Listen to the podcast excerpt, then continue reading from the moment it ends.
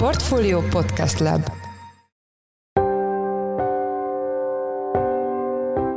Mindenkit üdvözlünk, ez a Checklist, a Portfolio munkanapokon megjelenő podcastje augusztus 16-án kedden. A mai műsorban a hazai ingatlanpiaccal foglalkozunk, ahol a csökkenő kereslet ellenére is növekvő árakat látunk, ami gyakran az eladók szubjektív érzékelésének is köszönhető. Nagyon gyakran megjelenik ez, hogy azt gondoljuk, hogy hát a mi lakásunk az egy nagyon kicsivel, de jobb, mint az átlag, egy kicsivel többet ér, mint az átlag. Egyébként is hallottam, hogy a szomszédom ismerőse ennyiért és ennyiért hirdette a lakását, jó, akkor én egy kicsivel még magasabb árat határozok meg. És hát az a kérdés, hogy végül ezt kifizetik-e a vásárlók, tehát hogy mennyi idő alatt fogja tudni eladni a lakását, hiszen elképzelhető, hogy az ő lakása valóban többet ér az átlagnál, de sokszor azt látjuk, főleg az utóbbi időben, hogy felújítandó, rosszabb elhelyezkedésű lakások esetében is egyszerűen ráírják az 1 milliós négyzetméter árat. Arról, hogy milyen tényezők alakítják az ingatlan árakat jelenleg, és várható egy csökkenés a közeljövőben, Futó Pétert, a Portfolio ingatlan elemzőjét kérdezzük. Én Pitner Gábor vagyok, a Portfolio Podcast Lab szerkesztője, ez pedig a Checklist augusztus 16-án.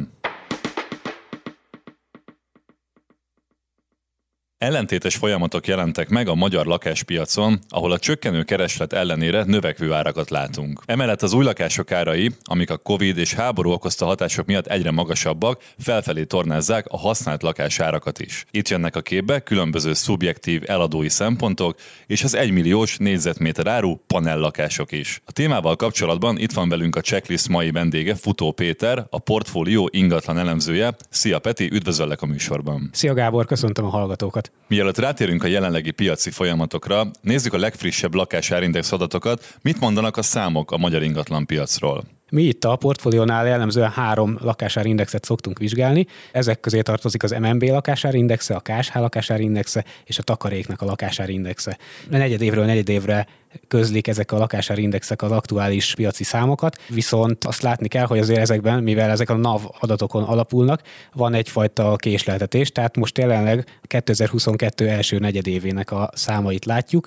Ez alapján mind az MNB, mind a KSH árindexe megerősíti azt, hogy egy év alatt, tehát 2021 elejéhez képest több mint 20%-kal mentek fel országos átlagban a lakásárak. Ezek nominális értéken, tehát az infláció nélkül számított értékeket jelentik, és hát itt kell megjegyezni azt, hogy területileg viszont vannak azért különbségek, míg korábban Budapest húzta felfelé az országos átlagot, az elmúlt 1-1,5 évben ezzel éppen ellentétes folyamatok zajlottak, tehát Budapesten átlag alatti volt a lakásáremelkedés, míg vidéken, elsősorban a vidéki városokban volt kiugróan magas. Ez a 3 árindex, amit említettél, ez magában foglalja a használt és új lakások, illetve a házaknak az értékeit is? Igen, ez mindent magába foglal, hiszen ez a NAV adatokon alapul.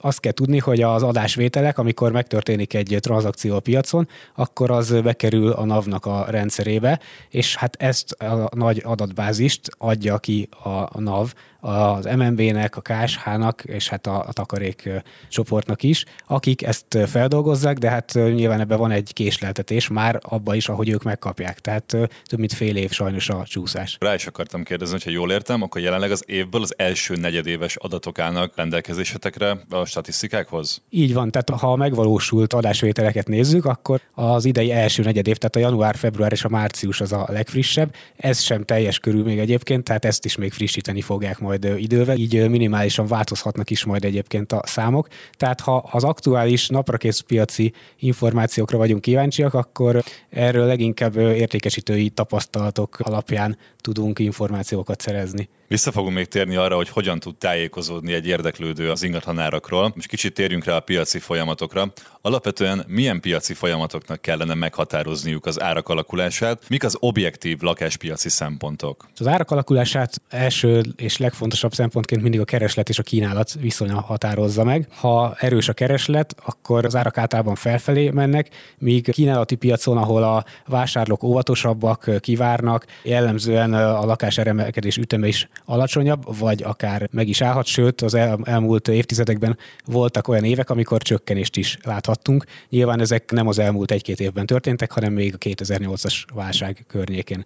Úgyhogy a kereslet és a kínálat az mindenféleképpen egy nagyon meghatározó szempont a lakásárak alakulásában, viszont a összességében ez egyfajta jövőbe vetett bizalom a vásárlóknak és az eladóknak, tehát a piaci szereplőknek a jövőbe vetett bizalmán alapszik, és hát ezt meghatározzák olyan tényezők, mint az ország gazdaságának a növekedése, a reálbérek alakulása, ezek mind-mind olyan szempontok, amik befolyásolják a lakásárak alakulását, hogy például a hitelkamatokról ne is beszéljek. Ha egy picit beszélünk erről is, akkor hogyan alakultak ezek az elmúlt időszakban, és hogyan befolyásolták az ingatlanárakat? 2013 óta egy nagyon erős konjunktúra jellemezte a gazdaságot, a bérek reálértéken is nagyon nagy növekedésen estek át, és hát éveken keresztül a kamatok nagyon alacsony szinten mozogtak, tehát úgymond nagyon olcsón lehetett hitelhez jutni, és hát a jövőbe vetett bizalom is megvolt olyan szempontból, hogy ha valaki vásárolt egy lakást, akkor szinte biztos lehetett abban, hogy a következő években feltehetően többet fog érni az a lakás, így akár hitelből is vásárolt, nem érhette olyan nagy meglepetés. A cikketben felerősödő szubjektív szempontokról írsz. Hogy jelennek meg ezek a piacon, és milyen hatást váltanak ki? Itt a cikkemben én egy autóvezetős példával éltem, ahol igazából azt hoztam, hogy az autóvezetők körében készült egy olyan felmérés, ahol megkérdezték őket arról, hogy ők az átlaghoz képest mennyire jó sofőrök, becsüljék meg saját magukat. És hát nem meglepő, hogy a sofőrök többsége azt gondolta, hogy egyenesen a legjobb, tehát a 1-től 5-ig terjedő skálán 5-ös értékelést adott magának, mint egy Forma 1-es pilóta, de egyébként szinte mindenki azt mondta, hogy az átlagnál egy kicsivel jobb sofőr. Na most visszatérve a lakáspiacra, itt is nagyon gyakran megjelenik ez, hogy azt gondoljuk, hogy hát a mi lakásunk az egy nagyon kicsivel, de jobb, mint az átlag, egy kicsivel többet ér, mint az átlag. Egyébként is hallottam, hogy a szomszédom ismerőse ennyiért és ennyiért hirdette a lakását, jó, akkor én egy kicsivel még magasabb árat határozok meg. És hát az a kérdés, hogy végül ezt kifizetik-e a vásárlók, tehát hogy mennyi idő alatt fogja tudni eladni a lakását, hiszen elképzelhető, hogy az ő lakása valóban többet ér az átlagnál, de sokszor azt látjuk, főleg az utóbbi időben, hogy felújítandó, rosszabb elhelyezkedésű lakások esetében is egyszerűen ráírják az 1 milliós négyzetméter árat, ahol egyébként még nem tart a mai napig sem, vagy a mai napon sem tart még ott a budapesti piac, hiszen a Duna House készített nemrég egy felmérést, a saját értékesítőik által felmérték azt, hogy Budapesten 1 évvel ezelőtt nagyjából a lakásoknak a 10%-át értékesítették 1 milliós négyzetméter ár felett. Az idei első fél évben ez már 22,5%-ot tett ki, de hát látjuk, hogy ez még mindig csak a lakásoknak a negyede, ötöde, tehát a budapesti átlag még mindig nincs 1 millió forint. Ennek ellenére egyébként el tudják adni azokat az ingatlanokat, amiket ennyivel fölélőnek árban? Ugye itt a cikk az kimondottan panelekről szólt, és hát azt hallottuk értékesítőktől, hogy igen, 1-2 esetben fordult az elő, hogy panellakás 1 milliós négyzetméter áron gazdát cseréljen. Ezek a legdrágább lakótelepeknek a legmagasabb színvonalon felújított lakásait jelentik, de többségében nem. Tehát budapesti négyzetméter ár is valahol 800-850 ezer forint környékén lehet. Ugye itt is az a probléma, hogy még csak a tavalyi adatokat látjuk biztosan. Tavaly az OTP értéktérkép alapján ez még csak ilyen 710-720 ezer forint volt, és hát most az értékesítői becslések szerint már 800 ezer forint fölött vagyunk, de még mindig nem 1 milliónál. Vannak még egyéb olyan szubjektív hatások, amik képbe kerülnek egy eladásnál, egy adásvételnél? Vannak, ez az úgynevezett előszereteti érték, hogy hát nekem már a nagyapám is itt lakott ebbe a házba, ő így építgette, csinosítgatta, és akkor hát ragaszkodom hozzá, hiszen az emlékek kötnek. Tehát ilyen szempontból ilyen szempontok megjelenhetnek az értékesítésben, de hát fontos, hogy külön válasszuk a lakásnak a valódi értékét, és hát ezt a fajta érzelmi köteléket, ami évtizedek alatt kialakulhat. Mennyire jellemző manapság a befektetési célból való vásárlás? Hogy látod ezt? Sokan azt mondják, hogy az ingatlan az mindig egy jó befektetés, hiszen ha visszatekintünk mondjuk az elmúlt 10 évre, akkor tényleg azt látjuk, hogy egyrészt a lakás kiadással elérhető volt egy viszonylag szép hozam, és emellé még társult a lakásnak az értéknövekedése. És ez a kettő együtt éves szinten akár egy 15-20-25%-ot is hozhatott, ami összevetve más piaci termékekkel, akár egy államkötvénnyel, akár a részvénypiacsal is, ez egy nagyon magas szám számot jelentett. Na most a kérdés az, hogy a mai piaci környezetben mennyire állja meg ez a helyét, hiszen ahogy az MNB is egyébként megállapította a korábbi tanulmányában, túlértékelt a magyar lakáspiac, és hát az a kérdés, hogy mennyire bízunk abban, hogy a jövőben további áremelkedés lehet, hiszen ha és most akkor már a mostani inflációról beszélve elmondhatjuk azt, hogy az ingatlannal szemben egyre több termék jelenik meg, ami versenyképes lesz. Tehát például a mostani inflációs környezetben mondjuk egy infláció követő állampapír magasabb hozamot eredményezhet, mint az ingatlan kiadás, ahol ugye egyre magasabb bekerülési költségek mellett a lakások bérleti díja nem feltétlenül emelkedett olyan ütemben, mint a lakások ára. Tehát egyre több a helyettesítő termék, úgyhogy én azt gondolom, hogy az ingatlan most összevetve a korábbi évekkel már nem annyira jó befektetés, de tény, hogy ez még mindig egy sokak szemében egy biztosnak tűnő befektetési forma. Egy kicsit még térjünk vissza oda, hogy egy laikus, nem ingatlanpiaccal foglalkozó szakember hogyan tud információt szerezni az árakról, és hogy azok valid árak legyenek. Ugye említettük ezeket az eleve késleltetett adatokat, tehát fél évvel ezelőtti információk állnak rendelkezésre, a hivatalos adatokat nézzük, de ugye ami mindenkinek elérhető még, az a számos cikk, írás, ami elérhető ezekről. Ezekről mi a véleményed? Reális képet kapunk ezekből? Így van, hát a portfólió mindenféleképpen reális képet, úgyhogy én azt tudom ajánlani mindenkinek. Az biztos, hogy nagyon fontos az, hogy a tájékozódásnál szálljunk időt a cikkek elolvasására. Tehát ez egy viszonylag egy triviális gondolat, de hogy ne ragadjunk meg a címnél, vagy esetleg az első sornak a cikkében, hiszen ahogy beszéltük mi is, vannak cikkek, amik a lakásárakról szólnak, de például ezek mondjuk az első negyedéves lakásárakról, és ez a cikkben le van írva általában, és hát ha valaki elolvassa, akkor tudhatja azt, hogy igen, ez a lakásár emelkedés, ez 2021-ben jellemezte a piacot. Vannak cikkek, ahol értékesítőket kérdezünk meg arról, hogy ők mit tapasztalnak a mostani piaci helyzetben. Adott esetben azok lehetnek kínálati árak is, amikről írunk egy cikkben. Tehát nagyon fontos az, hogy a cikkeket alaposan végigolvassuk, és annak alapján értelmezzük. Visszatérve még a panel árakra, ahol elmítetted az 1 millió forintos négyzetméter árat, hogyha nem is ezt a kiugró példát nézzük, mennyire vált el a téglalakás és a panellakás ára az elmúlt években? Most sok helyen azt hallani, hogy a panellakás tulajdonképpen az árak mellett, a mostani árak mellett még a legjobb befektetés lehet hosszú távon. Ez valóban így van? A panel és a téglalakások között jellemzően azért szokott lenni egy 20-25%-os árkülönbség.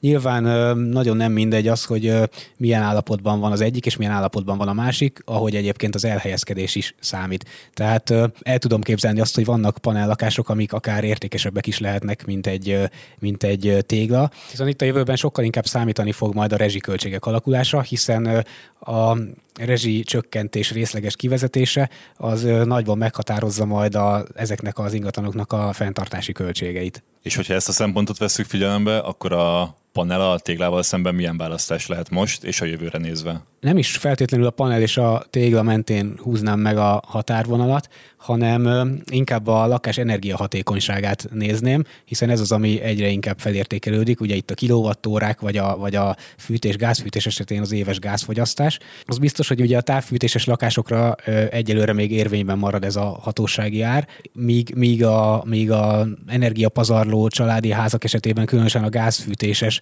családi házak esetében a rezsiköltségek nagyon megemelkedhetnek. Úgyhogy az biztos, hogy a jövőben azok a lakások értékelődhetnek fel, amelyeknek alacsony az energiakibocsátása, jól szigeteltek, tehát fenntartható energiahatékony ingatlanok, szemben ugye a kicsit elavultabb, felújítandó, energiapazarló lakásokkal. Az itthon megfigyelhető folyamatok mennyire egyeznek a régiós vagy akár európai folyamatokkal? Hasonló árváltozásokat látunk külföldön is most? Az biztos, hogy a lakásáremelkedés az nem egy magyar sajátosság, hiszen ha csak az elmúlt 1-2 évet nézzük, akkor a COVID óta például az Egyesült Államokban is nagyon erős lakásáremelkedés ment végbe, de számos nyugat-európai országban is.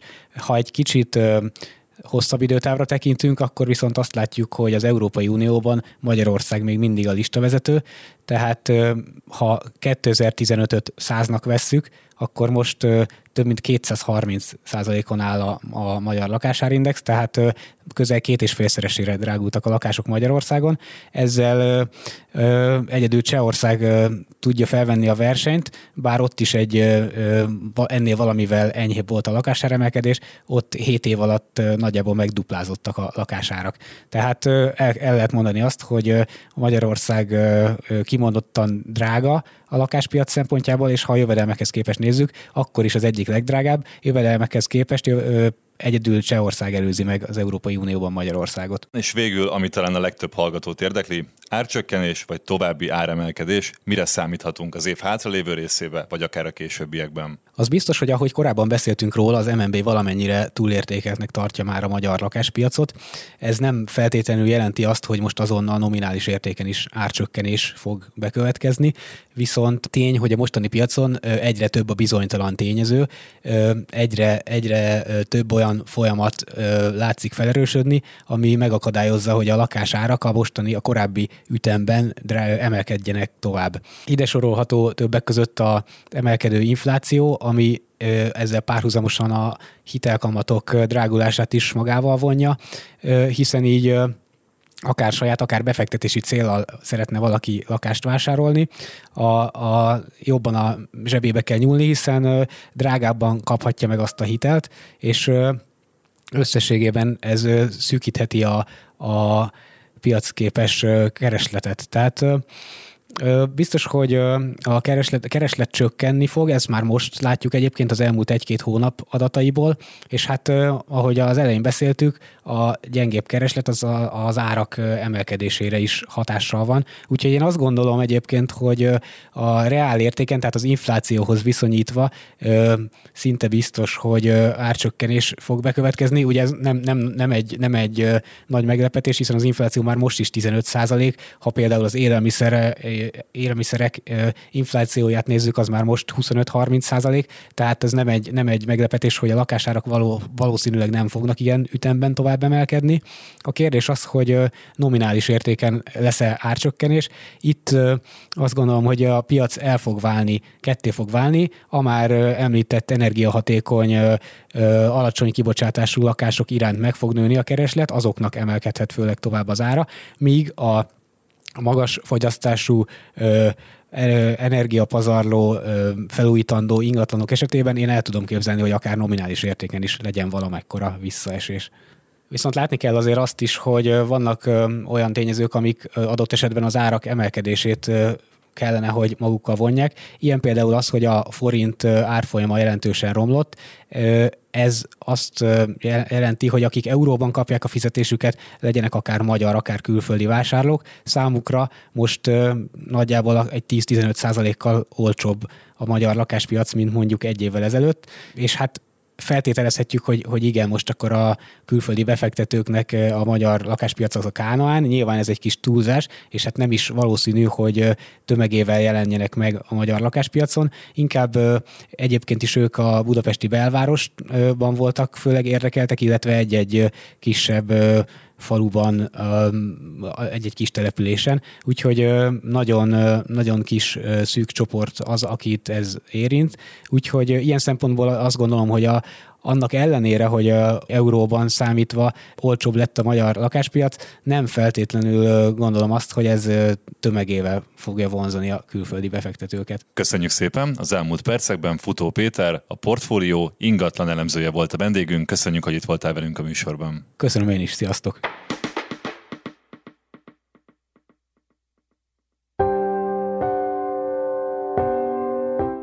Ez volt már a Checklist, a Portfolio munkanapokon megjelenő podcastje. Ha tetszett az adás, iratkozz fel podcast csatornánkra valamelyik nagy podcast felületen, például a Spotify-on, az Apple Podcasten vagy a Google Podcasten. A mai adás elkészítésében részt vett Bánhidi Bálint, Forrás Dávid és Gombkötő Emma, a szerkesztő pedig én, Pitner Gábor voltam. Új adással holnap, azaz szerdán 5 órakor jelentkezünk. Addig is szép napot, sziasztok!